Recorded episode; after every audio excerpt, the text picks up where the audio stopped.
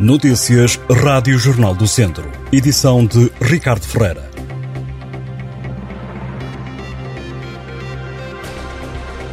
O ano passado procuraram ajuda nas respostas sociais da Casa do Povo da Braveses em Viseu, perto de 300 vítimas de violência doméstica. Os centros de acolhimento destas pessoas receberam 150 vítimas, entre elas algumas crianças. Os números revelam um ligeiro acréscimo face a 2021. Foi o que disse à Rádio Jornal do Centro Carla Andrade, técnica da Casa do Povo da Braveses. A sua maioria, mais de 90% das vítimas que procuraram o núcleo de atendimento às vítimas de violência doméstica, são do sexo feminino. Há ainda casos de homens homens a pedir ajuda e que eram agredidos por outros elementos do sexo masculino. As situações em que as mulheres são agressoras são residuais. O núcleo é contactado por pessoas de todo o distrito, na Zona Norte, em conselhos como Moimenta da Beira, São João da Pesqueira, Tabuaço, Armamar, Lamego, Penedono e Serrancelho. Há uma técnica que vai aos centros de saúde locais falar com as vítimas, sinalizadas pelos serviços de saúde e autoridades. O ano passado, esta profissional atendeu 60 pessoas. As vítimas de violência doméstica, a procurar ajuda, têm sobretudo idades compreendidas entre os 30 e os 50 anos, mas estão a aumentar as queixas das pessoas mais velhas.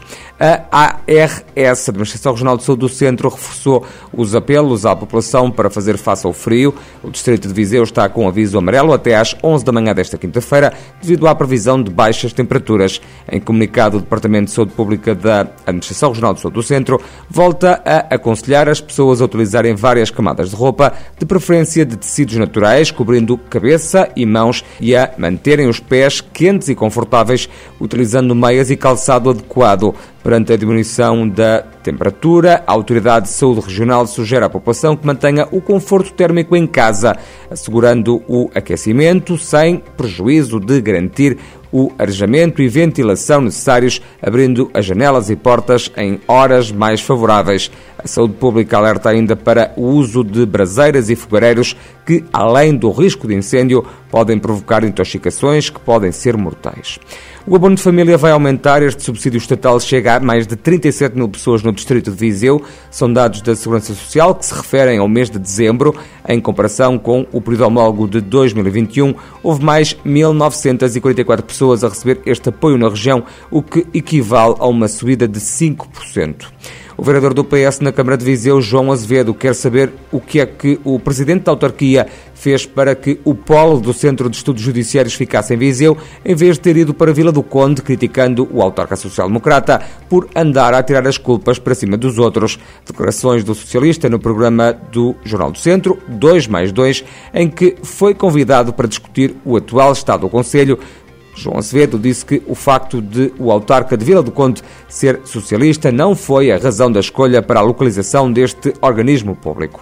A plataforma pela reposição da SCUT na A23 e A25 acusou o Primeiro-Ministro de não responder a um pedido de audiência solicitado no âmbito da iniciativa Governo Mais Próximo, que decorre em Castelo Branco. Em comunicado, a plataforma salientou que, ao tomar conhecimento de que o Conselho de Ministros ia acontecer em Castelo Branco e que esta deslocação incluía várias visitas ao território, tomou a iniciativa de solicitar uma audiência a António Costa através de ofício. No mesmo documento, a plataforma recorda que um dos problemas muito sentidos na região é o custo das portagens nas antigas SCUT, pois elas são mais um elevado custo de contexto para quem vive na zona e também para quem investe no interior do país.